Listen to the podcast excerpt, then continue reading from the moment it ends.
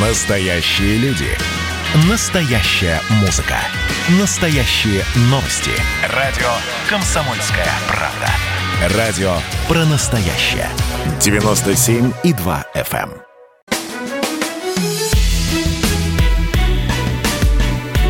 Бофт знает. Здравствуйте, друзья. Иван Панкин и Георгий Бофт, известный российский журналист и политолог. Приветствуем вас. Я приветствую Здра- вас, Георгий Георгиевич. Здравствуйте. Здравствуйте, здравствуйте. Ну что, есть только миг между прошлым и будущим, как говорится. Э, Да, миг. Миг, миг. Миг. 20 Давайте я подведу к тому, почему мы говорим про миг. 23 мая, то есть накануне, летевший из Афин в Вильнюс самолет Ryanair, авиакомпании Ryanair, изменил курс и совершил вынужденную посадку в Минске из-за сообщения о бомбе на борту. А этим рейсом летел сооснователь признанного белорусскими властями экстремистским телеграм-канала «Нехта» Роман Протасевич. Его задержали после посадки самолета. И не только его задержали. Задержали также гражданку России Софию Сапегу, которая имела какое-то отношение тоже к телеграм-каналам, которые в Беларуси признаны, ну, не то чтобы законными, а точнее сказать, экстремистскими. Такие дела. Почему посадили самолет? Потому что рядом с ним как раз внезапно появился самолет МиГ. Вот МиГ. так, МиГ, Да. да. И даже теперь э, гуляет шутка по интернету по поводу того, что э, э, один МиГ, и ты в Белоруссии. Вот. Авиакомпания Ryanair. Забавно? А, хороший, хороший лозунг, да, действительно. Хороший надо, лозунг. Надо его использовать как рекламный, конечно, они молодцы. Да это не они придумали, это в интернете кто-то пошутил. А вот тот, Но кто им надо, им надо заплатить за э, идею и в и использовать, действительно. да, использовать, конечно, классный лозунг. Георгий Георгиевич, лозунг-то классный, но в этой связи и мы поимеем проблемы, и Белоруссия поимела проблемы уже очень большие. Давайте разбирать всю эту канитель, Давайте. как говорится. Ну, начнем, конечно, с того, стоил ли вот этот вот гражданин а, по имени Роман Протасевич таких огромных проблем. Он уже в телеграм-канале Нехта, который, конечно, приложил много усилий к разгару белорусских протестов, но вот по-хорошему он уже там не работает в нефти, он оттуда ушел. И стоил ли он того, скажите, пожалуйста? Ну, Овчинка был- выделки. Он был объявлен в розыск, да, на мой взгляд, не стоит. На взгляд вот Лукашенко, конечно, стоит, да. И он, э, в общем, посадил самолет ради того, чтобы его поймать. И поймал. Мне кажется, что ему не стоило городить эту всю чушь по поводу э, то ли Хамаса, то ли еще кого-то, которые э, там угрожали минированием, а просто сказать, что я посадил самолет, потому что этот человек был объявлен в розыск Беларуси, он нарушил наши законы. Вот. И не выставлять себя на посмешище всему миру со своим враньем. Вот. Надо просто целостную позицию последовательно держать, и все. Вот так вот, да. Посадили, потому что хотели его арестовать. И нефига. У нас законы такие. Вот он экстремист, он воевал в нацистском батальоне Азов. Вот, э, значит, э, и в конце концов вот э, должен быть наказан. Мы его сейчас накажем. А российскую гражданку надо отпустить немедленно, потому что она там ни при чем. И все эти э, сказки про то, что она причастна к каким-то телеграм-каналам, были выдуманы на ходу, потому что никаких э, подозрений э, по поводу нее никогда не было раньше. Вот, а она ни в какой розыск не объявлялась, ее взяли просто потому, что она подруга этого, значит, э, Тарасевича. Все. Протасевича. Какого Про- Протасевича? Прота- Протасевич, Протасевич, вот и вся история, да. Так она же сама призналась, что имеет отношение к какому-то там телеграм-каналу на камеру. Знаете, я- я- Или я ее думаю, вынудили? Я думаю, что если вас посадить э, к белорусским следователям и применить к вам некоторые Почему, методы почему, познания, почему вы всегда вот Ну, меня ставите ну вот не меня же в туда такое сажать. неловое, неловкое я, ду- положение, я прямо думаю, что скажем? я думаю, что вы не в таком признаетесь. Ну, в принципе-то да, действительно, как-то они странно, прям по бумажке оба зачитали какие-то странные Да, признания. да, да. А, Насчет гражданки России, а почему тогда наш МИД э, молчит по этому поводу? Скажите, пожалуйста. Наш МИД молчит по этому поводу, потому да. что наш МИД боится перечить батьке э, Лукашенко. Я думаю, потому что, что статусом наш МИД чуть-чуть повыше, чем батька. Нет? Нет, э, тут все сложнее, потому что э, батька Лукашенко потом приедет к Владимиру Владимировичу Путину, начнет жаловаться. А Владимир Владимировичу будет неприятно это выслушивать. Вот, поэтому всякие резкие высказывания в отношении Лукашенко где-то в официальных СМИ, они категорически запрещены теми, кто курирует э, политику в области СМИ и средств массовой информации вообще. Вот, поэтому Лукашенко обижать нельзя, потому что он нажалуется потом Владимиру Владимировичу. Это неприятно. Поэтому мы в отношении него не позволяем себе никаких резких заявлений. А что важнее для нас? Наша гражданка или жалоба Лукашенко, извините? Э, ну, как вам сказать? Да прямо. Э, граждан как таковая, мы на нее плевать хотели, поскольку наше государство всегда на своих граждан, в общем, так и делало.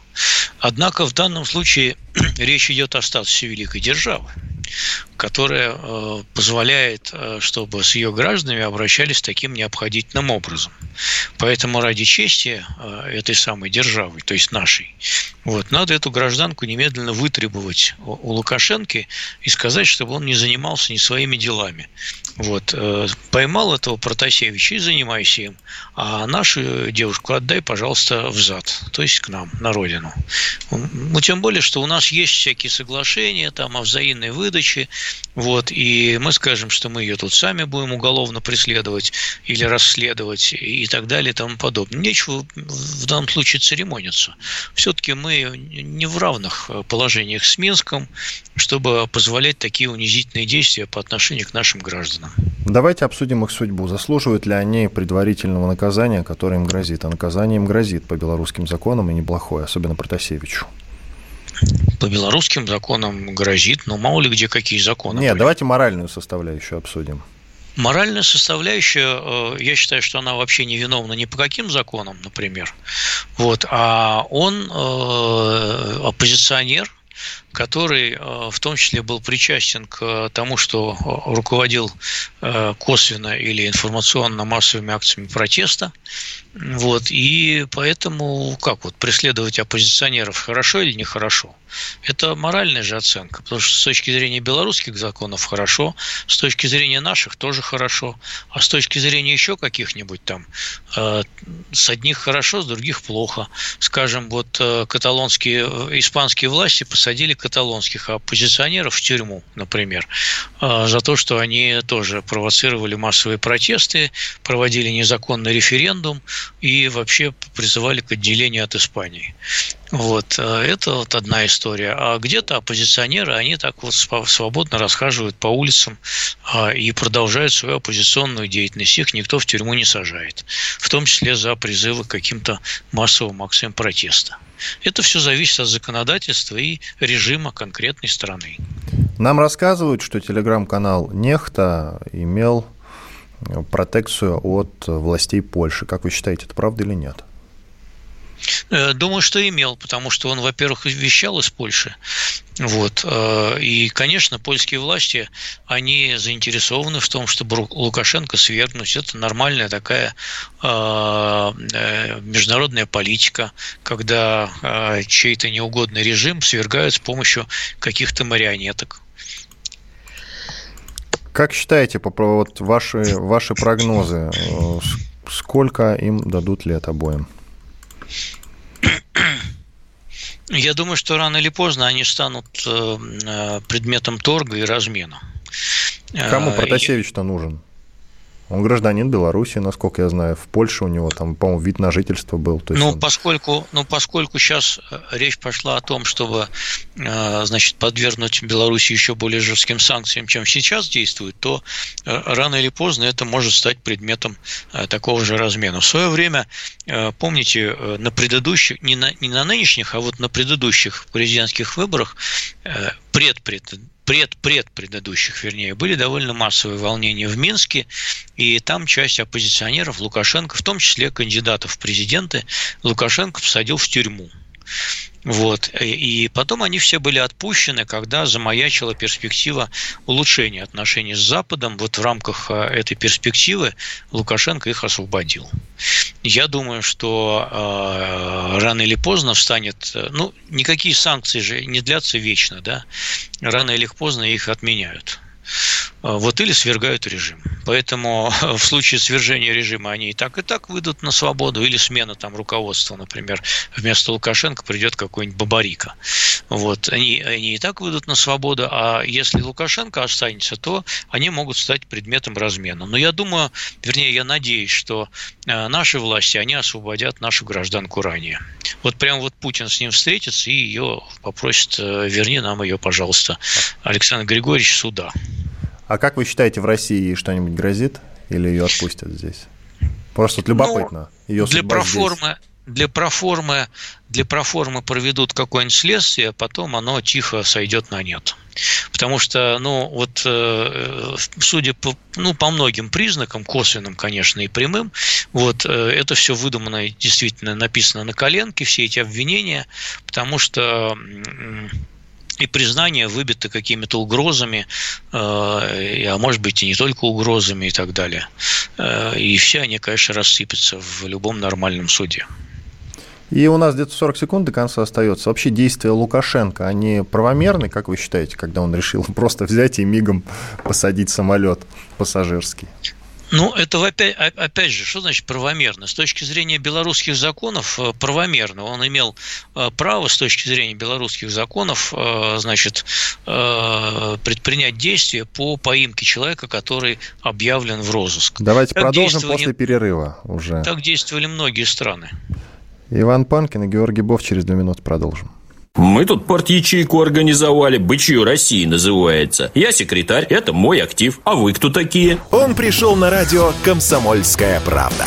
Каждый понедельник в 6 часов вечера Дмитрий Гоблин-Пучков с толком, расстановкой и старым добрым сарказмом обрисовывает слушателям обстановку в стране и мире – Руководитель этого Шапито, массовик-затейник Зеленский, он никто. Это даже не петрушка, насаженный на руку. Гражданин Байден, который публично называет президента Российской Федерации убийцей, тоже как-то, на мой взгляд, немножко не в себе вызывают изумление коммунисты, которые стоят с монархистами, нацистами, гомосексуалистами.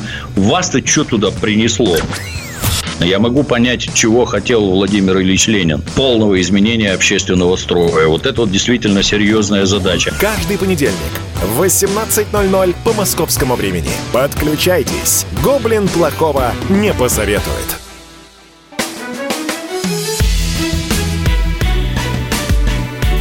Бофт знает.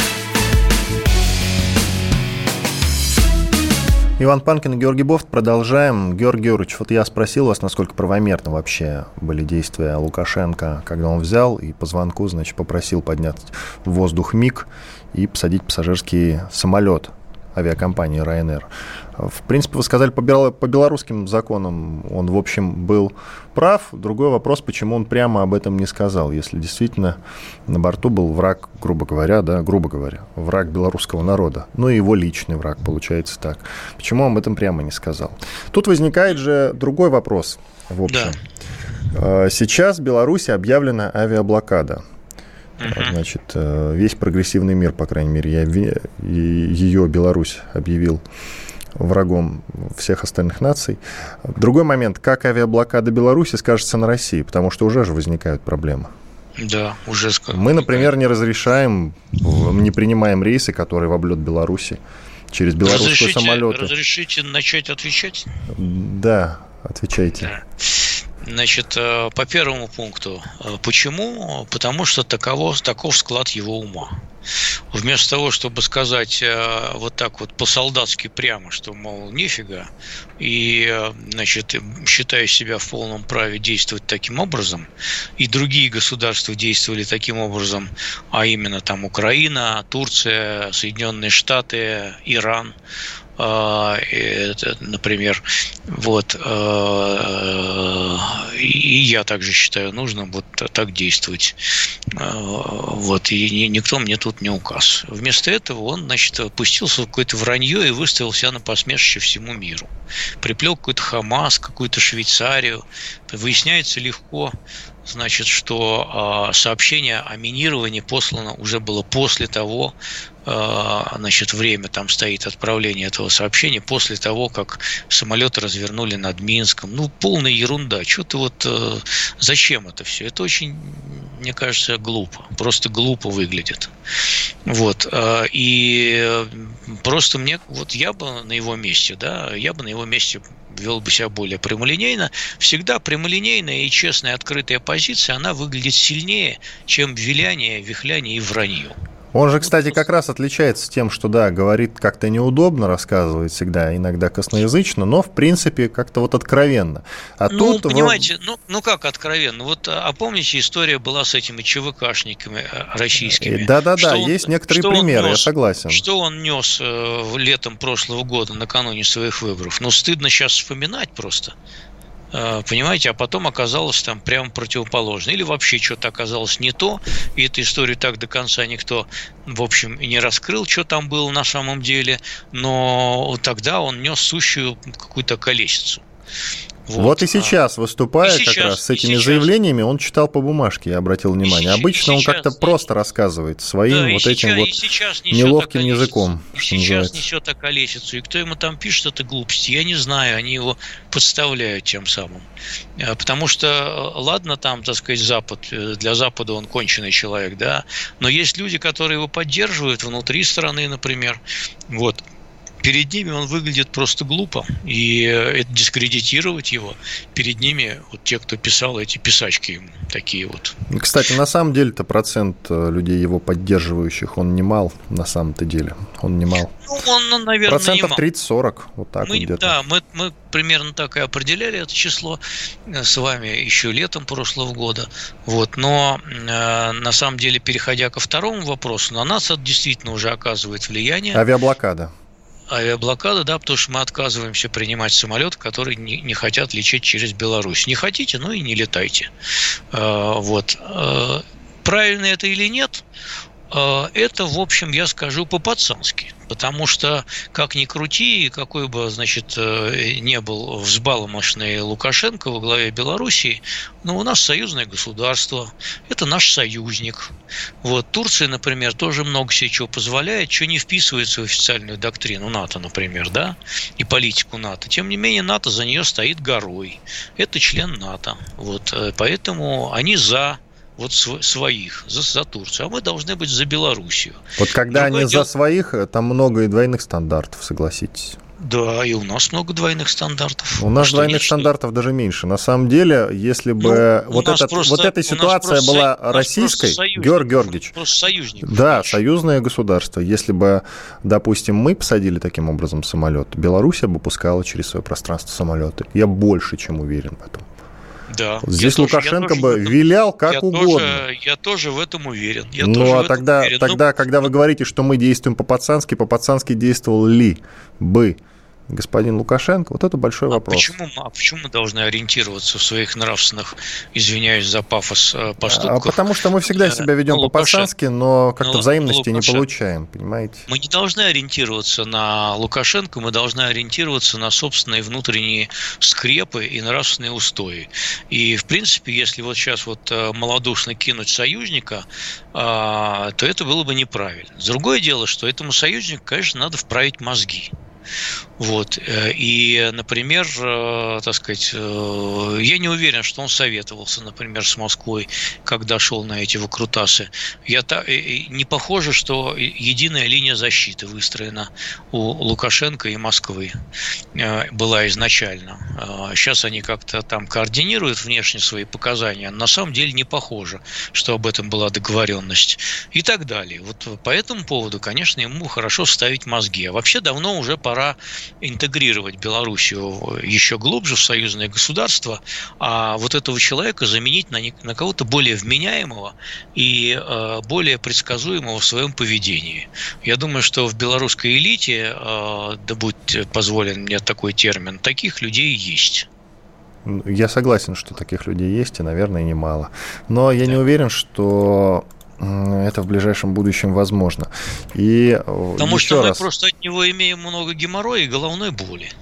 Это правда. И тут проблема-то в чем? Мы и так, в общем, кормили Беларусь. Я имею в виду, что много денег уходило из России в Беларусь на ее содержание в том числе. А сейчас этих денег будет уходить еще больше.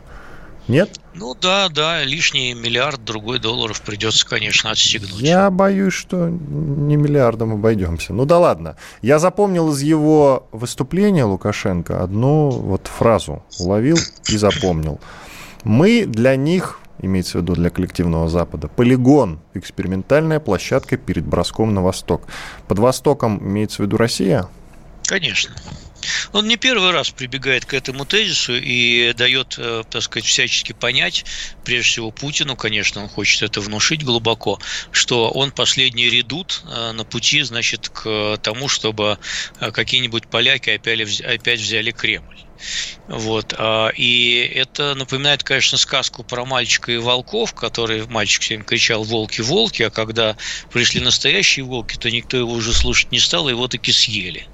А, но, тем не менее, вот такая его манера поведения. Он, и, значит, после выборов своих президентских, когда запахло жареным, он тоже стал говорить, что будет война, и что пойдут на Россию дальше натовские войска и так далее и тому подобное. Но когда вы всякий раз употребляете такие хлесткие и, можно сказать, э, высокопарные сравнения и угрозы, то рано или поздно они девальвируются это просто неизбежно. Они девальвируются. И чем он будет завтра пугать э, там, Владимира Владимировича Путина, трудно себе представить. Хотя я думаю, что Владимир Владимирович трезво оценивает этого человека. Хорошо, к другой теме. Наконец-то названа дата и место встречи Байдена и Путина. Это будет 16 июня в Женеве, в Швейцарии. Что они там будут обсуждать и как вы считаете, она что-нибудь принесет, эта встреча? Ну, мы с вами это уже проговаривали. Встречу мы, каждую такую встречу мы ждем с нетерпением. Потом выясняется, что, ну, была встреча, ну и, ну и что? Ну, вот вы, вот вы сами все и сказали. Э, они там давайте вот, давайте вот все-таки вот готовиться, по конечно, к худшему, но ждать все по пунктам, лучшего. Да, да, давайте по пунктам, по пунктам. Значит, что они там будут обсуждать? Они там будут обсуждать все. Поскольку у нас так много проблем накопилось э, с Америкой, что э, им, им будет о чем поговорить, и если они уложатся там часов в 6-7, то это будет хорошо. Но я думаю, что не уложатся, поскольку 7 часов никакой Байден не выдержит очной ставки с э, Путиным, хотя бы в силу физических своих ограничений по здоровью. Он старенький человек, ему тяжело. Дай бог, если они проговорят 2 часа. Э, буду счастлив ошибиться, если они проговорят больше. Вот. Э, теперь, э, тем много начиная от того, что у нас полностью разрушена работа посольств и консульств в обеих странах, да, в связи с чем вот американцы там уже визы перестали выдавать, э, а я думаю, что наши там соотечественники, которые в Америке живут, у них большие проблемы с консульскими услугами в Америке, э, и кончая там хакерскими атаками и такими мелочами, как Сирия, Афганистан и прочая ерунда региональная. Конечно, будут обсуждать Украину и э, что можно сделать с Минским процессом, куда его повернуть, потому что он невыполним, и что делать с Белоруссией и, и, и вообще это что ну про Навального наверное тоже Байден что-нибудь скажет. Вот и ему будет отвечено то что понятно что ему ответят да что не ваше дело. Ну и так далее. А, в общем тем много. По какому вопросу теоретически могли бы договориться а, ну, в общем, мало по какому, но, например, мы могли бы сказать, что мы руки оторвем всем хакерам, чтобы они больше не лезли в американские выборы. Пообещать не значит жениться, как мы помним. Ну и, конечно, Байден, я уверен, скажет Путину, что это под его путинским влиянием Лукашенко себя так ведет. 10 секунд у нас осталось, давайте сделаем паузу, после этого продолжим. Большая перемена будет у нас, 4 минуты. После полезной рекламы и хороших новостей продолжим. Панкин и Бофт с вами. Публицистка, комсомолка и просто красавица Диана Кади с пристрастием допрашивает главных ньюсмейкеров страны. В конце каждого выпуска спорщики заключают пари на главные темы дня. Что получит победитель? Скоро узнаете. Азарт, инсайды, разговоры шепотов и на повышенных тонах. Все это программа «Пари с Дианой Кади». Каждое воскресенье в 4 часа дня по московскому времени. На радио «Комсомольская правда».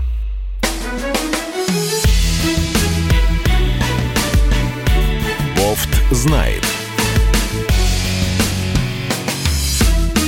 Иван Панкин и Георгий Бофт, известный российский журналист и политолог. Мы продолжаем. Георгий Георгиевич, ну, мы обсуждали грядущую встречу Владимира Путина и Джо Байдена. Она состоится 16 июня в Женеве швейцарской пройдет. Хорошее место, кстати, выбрали, да, живописное довольно. -таки. Хорошее, мне нравится Женева. Хорошее. Я бы тоже там встретился с Байденом с удовольствием. Да я бы там с кем угодно встретился, честное слово. Вот Но прям... Я бы там даже с вами встретился, мы бы попили Я пиво, не например. понял, я не понял. И, и, и пиво бы попили. Ну, вы просто не официальное лицо, но можно, в принципе, в Женеве было бы нам встретиться. Мы и так с вами встречались до поры, пока вы не спрятались у себя там в своем а давайте, домике в деревне. Давайте, давайте один из будущих эфиров проведем в Женеве. Легко.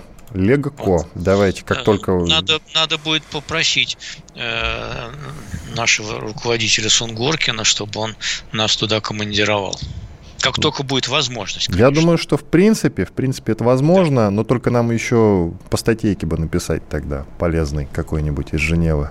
Напишем. Нап- ну, например, 10, как, как в Швейцарии 10. относятся к русским, там что-нибудь да, такое. Господи, такого, такого мы можем навалять вообще. Нет, только... не надо валять, давайте честно напишем. Кучу, кучу целую статей напишем, прям не сходя с берегов Женевского озера. Да, вот я, например, был в другой столице Европы, Женева же как минимум банковская столица, дипломатическая. Да, да вот был, счет открывали. А да? я был в Брюсселе, и это отстой на самом деле. К русским, ну, там, никак, к русским Брюсселе, там никак не относятся. В Брюсселе, в Брюсселе там есть неплохие гастрономические места, и, конечно, вот там мидии всякие можно поесть и так далее. Не знаю, по мне так Брюссель, э, вот я был в Брюге и в Генте, это шикарные городки маленькие, а Брюссель почему-то отстой, честное слово. Скучный до невероятного. Не, не, ну, я согласен, не поедем. Хотя прям столица Европы, столица Европы, не ничего поедем, там столичного нет. нет. Брюссель, давайте, не уже, давайте уже про встречу еще давайте. поговорим. А ведь среди прочего Джо Байден будет говорить Владимиру Владимировичу Путину, что это вот из-за его влияния так ведет себя Лукашенко. Как считаете, будет он ему говорить об этом? Они будут э, затрагивать, конечно, Белоруссию э, и э, будут обсуждать это, но это не будет, так сказать, вынесено на поверхность, потому что какое-то решение, конечно, проблема Лукашенко, оно нужно не только Байдену, Байдену ведь вообще нужно лезть во все дела в мире, да, но оно нужно и нам, поскольку он партнер непредсказуемый, значит, э, он нам дорого стоит. А, в принципе, хотелось бы видеть на посту главы государства соседнего более лояльного нам человека, который бы не крутил, вертел и не устраивал там многовекторность, которая смахивает на политическую проституцию, а был бы такой верный служака значит, э, нашей дружбе и российским интересам. Вот я, я вот так по-простецки, по-империалистически рассуждаю. Вот. А, и как-то это надо довести до старика Байдена, такую нехитрую мысль, что вот э, Беларусь это типа э, там, ну, ну Мексики, например. Вот, в Мексике они же не будут терпеть всякую шваль там майданную, да, вот, а они там будет должен сидеть правильный какой-то человек, который не будет идти сильно поперек Америки. Немножко может сходить, но не по главной дороге, а по второстепенной. Немножко в чем-то, каких-то второстепенных вопросах. А главных он должен ходить правильно. Вот и у нас также. Беларусь это как Мексика. На этом фоне, на фоне грядущей встречи, как-то смягчились в своих высказываниях, например, в Пентагоне, которые время от времени бросают какие-то не очень, не очень приятные для России заявления, а тут вдруг на, на брифинге пресс-секретарь американского оборонного ведомства Джон Кирби, э, значит, комментируя предстоящее учение военных инженеров Сербии и России, вот, один из репортеров назвал Россию врагом НАТО. Вот. И что ответил Кирби? Никто в Пентагоне не называет Россию врагом. Это вы так считаете. И, ну, на мой взгляд, это любопытно, потому что до этого врагом вообще легко называли, не только в Пентагоне, да всякая шваль. А, в, в, в пресс-секе, скажем, Белого дома могла такое сказать. Ну, я не знаю, как там по-английски это было, э, слово, какой термин был э, употреблен, потому что слово adversary, они часто употребляли и сейчас, думаю, употребляют. А если enemy, э, именно как враг, то это, конечно, более резкое выражение. Поэтому я вот данное э, сообщение на английском не видел, поэтому не могу ничего сказать в данном случае. Я могу сказать лишь, что и мы смягчили риторику в отношении Америки. И э, накануне 16 июня мы, конечно, не услышим никаких хамских высказываний в отношении Вашингтона а, и, и, и прочее, и прочее, и прочее. Зато в соседней Польше. В соседней Польше отличились. Вот да. Причем, вот, не, причем вот. не кто-нибудь, а целый президент Польши, вот. Анджей Дуда, а, во время выступления в Грузии указал на агрессивность действия России, назвав ее ненормальной страной. А целиком его фраза звучит так. Действия России агрессивные, имперские. Россия ненормальная страна. Это не то государство, которое нормально себя ведет. Ну, довольно грубо на самом деле, довольно ну, грубо. Мне трудно, мне трудно себе представить времена, когда у нас будут дружеские отношения с Польшей. Слушайте, ну Дуда, в принципе, Дуда, он до этого был довольно сдержанным. Он, конечно, время от времени, ну, что-то там говорил, ну, прям, чтобы вот так. Ну, я он именно оттуда не, не помню он такого. Он никогда не был дружелюбен по отношению к России. И вообще вся его партия никогда не была дружелюбна по отношению к России. А, поэтому э, друзей среди вот польского руководства, я думаю, мы не увидим еще, может быть, не одно столетие даже. Вот уже и Путина не будет, и Дуды не будет, и нас с вами не будет, а они будут все равно помнить, как мы делили Польшу с Австрией и Пруссией. Вот заняться им больше нечем. Я думал, что они из-за Катыни нам эти претензии А также будут помнить, конечно, Катынь. А вот из-за Катыни я хотя бы там понимаю хоть какую-то логику, а то, что делили, ну, всех, по-моему, делили. Между ну, прочим, вот. Советский Союз делили, и еще не, со, не состоявшееся советское государство делили. Ну и что я мы, думаю, Великобритании я... будем претензии предъявлять, что они хотели бросок да. в Центральную Россию сделать? Ну, серьезно. Да, они, они финнов, по... финнов будем упрекать за то, что они хотели оккупировать Россию в, тоже в начале 20-х годов. В конце, э, какого там, по в 19 году первое у них были такие мысли у Маннергейма, потом в начале уже 20-х годов. Советско-финских войн только 4 было, на самом деле. Ну и что, мы ну, финнам будем это предъявлять? Ну что за глупости, ну серьезно. Ну, мы больше, мы больше, мы добрее. А, больше, да, жираф большой, мы видней. Ну тогда ладно. В этой связи смотрите, какой интересный момент. Например, Владимир Познер говорит, что мы, что умом и сообразительностью в странах э, Польши, ну это я, конечно, не совсем правильно его цитирую, но перевожу, что называется – на простой язык. Умом сообразительностью в Польше в этом смысле, в плане риторики, никогда не отличались, как и в странах Балтии, но мы не должны на это реагировать. Но уже отреагировали, и Песков отреагировал, и Захарова отреагировали, конечно. Ну, должны или нет должны? мы реагировать на это вообще, или должны игнорировать? Нет, ну, как, ну как, формально реагировать на выступление, если это все-таки говорит президент страны, тем более, ну, практически соседний с нами, да? Почему практически соседний? То, ну да. Ну, практически соседние, да. Калининград через, соседствует же. А, ну да, Калининград, я ну, хотел сказать, через чего? Белоруссию. Забыл про, забыл про Восточную Пруссию, действительно. А, значит, э, да, и а, какая-то формальная реакция должна быть, но таковы правила все-таки международного этикета. И э, если э, официальное лицо, глава государства позволяет себе такие высказывания, то, в принципе, надо что-то ответить. Ну, так принято во всем мире, хотя, в общем, на каждый чих не наздравствуешься, и это, конечно, так сказать, понижает уровень наших отношений еще ниже. Хотя, я не знаю, могут быть еще хуже. Ну, хотя могут быть. Вот Белоруссия с Латвией разорвала же дипломатические отношения. Вдруг мы с Польшей тоже разорвем дипломатические отношения. Это я как раз представить себе могу довольно легко. А вот то, что мы подружимся с поляками, я представить себе не могу. Вы знаете, что поляки, вот я с парочкой пересекался, они говорят, что на самом деле вот среди простых людей никакого такого отрицательного отношения к России нет, это все да пропаганда. Нет, ну, конечно, конечно. Среди простых людей вообще все нормально. Я думаю, что среди простых людей на Украине по большей части тоже нет никаких проблем, особенно на Востоке. И вообще во многих странах э, среди простых людей вообще все нормально. Если бы простые люди вообще вершили политику, у нас был бы вообще везде мир, дружба и жвачка. Ну, К сожалению, ее вершат политики. Ну, это правда, да, действительно. Ну, хорошо. А вот в Чехии, тем временем в Чехии надеются на восстановление отношений Праги и Москвы. Ну, как в Чехии, да, вот, вот эти заголовки, вот эти заголовки, волшебный смысл заголовков. Итак, Значит, кто надеется? Надеется бывший чехословацкий дипломат Станислав Суя. В Суе не упоминаем Суя. Так вот, он говорит, что высылка сотрудников российского посольства из Чехии является уникальным случаем, так как нет никаких доказательств причастности России к взрывам э, в, в. Вот. И он еще добавил, что даже во время холодной войны страны вели себя более сдержанно, ну и как-то по-другому.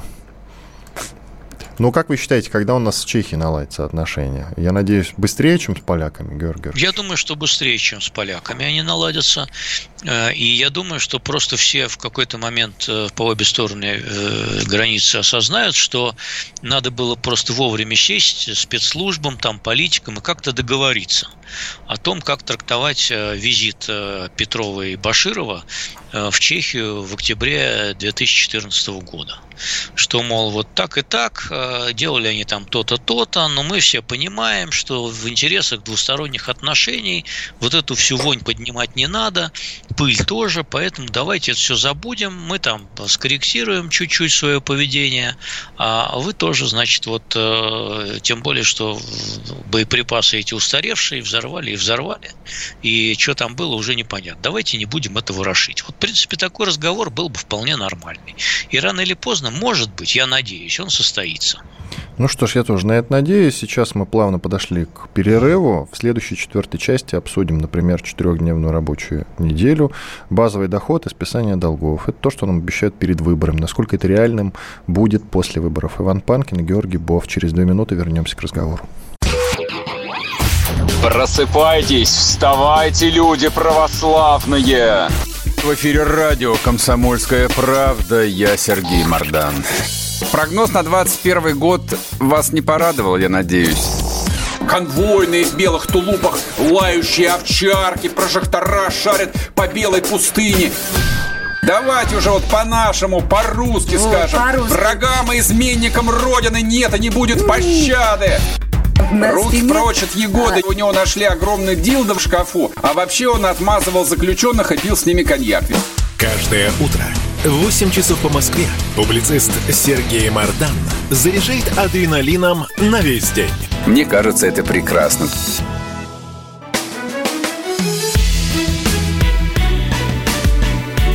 Бофт знает. Иван Панкин и политолог Георгий Бов. Продолжаем четвертая заключительная часть нашего сегодняшнего эфира. Георгий Георгиевич, mm. вы же помните, что в сентябре выборы в Государственную Думу? Да что вы, я с ним готовлюсь внутренне, конечно. Правда, Только сам внутренне? а почему не вы пойду, вот не хотите в депутаты не сходить? Не хочу. Вы же занимались политикой. Я занимался политикой, у меня осталось чувство глубокого омерзения с тех пор. Я не хочу, чтобы оно во мне вновь э, восстало. Ну тогда давайте просто обсудим, как оно восстает в других. Нам много чего обещают перед выборами. Например, вот среди прочих обещаний базовый доход для каждого жителя России. Как считаете, это возможно вообще? Наша экономика потянет базовый доход? А что значит обещают? Это кто обещает? Мишустин? Есть люди. Нет, Мишустин пока вот сдержанно относится к таким или обещаниям. Э, э, там, я не помню, сколько партий у нас. У нас по-моему, 12 или 14 партий могут идти без подписи, среди них есть весьма экзотические, может быть, одна из этих обещает. И вряд ли это Единая Россия. У них на это отмашки не было, я думаю. А чего? Почему нет? Кстати, я вот вас и спрашиваю, потянет ли, потянет ли наша экономика велфер для россиян или нет? А, это надо считать. Я, честно говоря, не считал, потянет или нет, в каких размерах. А вот я... вы удивитесь. А Я, вот например, вы удивитесь. Георгий Георгиевич, партия «Справедливая Россия» летом этого года внесет на рассмотрение в Госдуму законопроект о справедливом базовом доходе ежемесячных выплатах населению в размере 10 тысяч рублей. Об этом сообщил не кто-нибудь, вот я как раз, а председатель раз партии хотел... Сергей Миронов.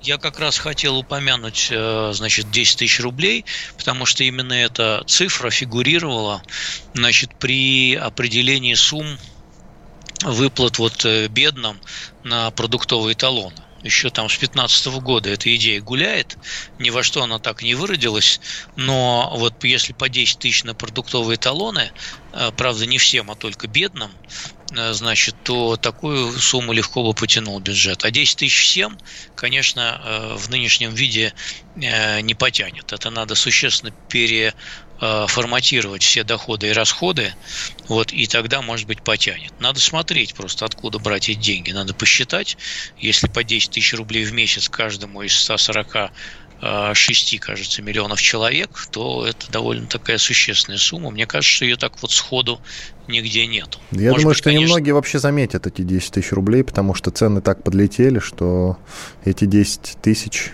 как будто их и не было, как в горшочке Вы разбогатели, меда. что ли, недавно? Я так как в горшочке э, с медом у Винни-Пуха. Мед вроде Вы... есть, и в то же вы время его нет. Вы неожиданно разбогатели, что ли? Я не понял. Вы считаете, что 10 тысяч меня лично спасет, да? Я, ну, вот... Как отца русской тоже, демократии. Меня, меня они тоже не, спас, не А вы что, разбогатели, Георгий Георгиевич? Нет, я там так скажу. Вот, как всякий миллионер, он же каждый э, э, рубль считает, правильно? Да. Вот, поэтому 10 тысяч я бы был бы не против, например, лишних 10 тысяч.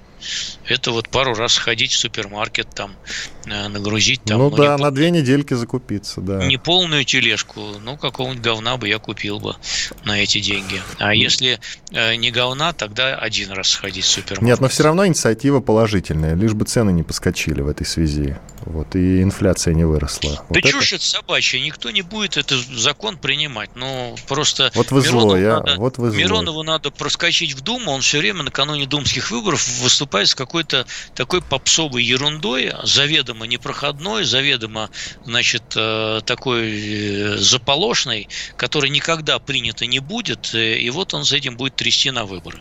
Его надо уже давно сменить вместе с его выродившейся партией в этой Думе, заменить на каких-то более... Так она же же ребрендинг сам... пережила. Вы чего? Она же теперь справедливая Россия, а дальше я забыл. Она же... У них слияние ну, произошло с партией, с тремя за партиями жизнь, с ростом да, и за жизнь Прилепинская еще партия. Более, еще более, простите меня... Вот без буду, оскорблений только. Прилепина да, не, не будем не обижать. Еще более, значит, та-та-та-та-та-та, троеточие угу. партии, чем, даже сказал. Чем, чем справедливая Россия. И я видел опросы, которые произошли после этого Саити. Значит, никакой популярности это вот этой этому э, микромонстру э, Саити не принесло. Э, значит, протащат в Думу, может быть, Прилепина вот, в качестве награды за соитие, а также Семигина тоже в качестве награды за соитие, но и, и все. И, и все. Хорошо, хорошо, я понял, что вы против базового дохода. Я не против. Вы против, вы против. Нет, я не против, я не против. Я сказал, что это неосуществимо. Хорошо, При а четырехдневная рабочая неделя? А, Медведев снова поднимает эту тему, Минтруд отреагировал, что готов рассмотреть. Медведев у нас тему принудительных прививок тоже поднимал. Медведев тоже большой фантазер. Э, фантазер. Ты, ты его называл. Фантазер, да. И Поэтому никакой четырехдневной рабочей недели в обозримом будущем тоже не будет. У нас э, неэффективный труд, не, э, у нас много неквалифицированного труда, у нас низкая производительность труда, э, повышать ее не с чего, потому что хотят гастарбайтеров уже зэками заменять, потому что значит, не способны мы к механизации, автоматизации и оптимизации, э, ну и так далее. Поэтому какая четырехдневная? Это все сказки какие-то с Марса, понимаете, вести с Марса вот э, берут какую-то повестку совершенно нам непонятную и, э, значит, э, ее пытаются протащить. Кстати говоря, я даже помню, был референдум по безусловному базовому доходу, который проходил в богатой Швейцарии. Так вот там... В Финляндии, в Финляндии был такой опыт. Начали Финляндии, раздавать, потом Финляндии, свернули. Потом Финляндии свернули. был опыт без референдума, угу. а в Швейцарии был референдум. Так там вот сознательные швейцарские налогоплательщики, они проголосовали против этой идеи. Но Швейцария они... страна даже богаче, чем Финляндия, может быть, да. И там бедного населения, оно там тоже есть. Да, и они сказали, что это привезет э, к повышению налогов, поэтому нафиг, нафиг, нафиг. Да, Надо потому арбайт... что налоги на прогрессивном Арбайтен, Западе Арбайтен, высокие. И еще раз, и еще раз Арбайтен. А потому что налоги вот в прогрессивных странах Европы, берем Европу, очень высокие. очень высокие. Они Поэтому... у нас, не, они, они и у нас высокие. Наши налоги низкие по сравнению. Просто у нас э, уровень зарплат другой, и жизнь другая, вы и все такое другое. Вы, вы неправильно считаете. Вы просто считаете подоходный налог 13% формально. А вы посчитайте, сколько с э, того, что вы зарабатываете у работодателя, сколько работодатель просто перечисляет за вас. Я и у вас понял, что вы имеете в виду. Понял, и у вас получится намного выше 40%. Намного выше 40%, что является довольно высоким высокой налоговой ставкой по всему миру. Просто в Америке налогоплательщик платит налог сам, общаясь с государством, а у нас за него отчисление от фонда оплаты труда – это что? Тот же самый налог, которого в Америке нет, а у нас есть.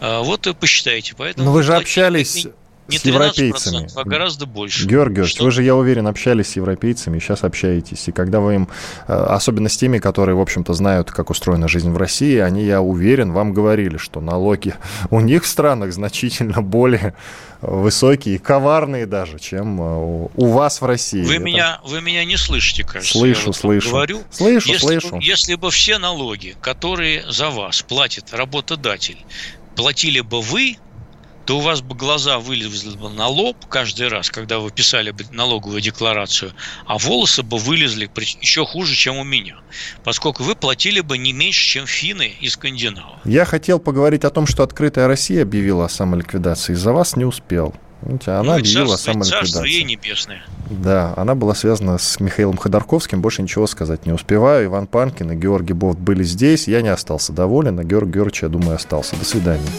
До свидания. Знает.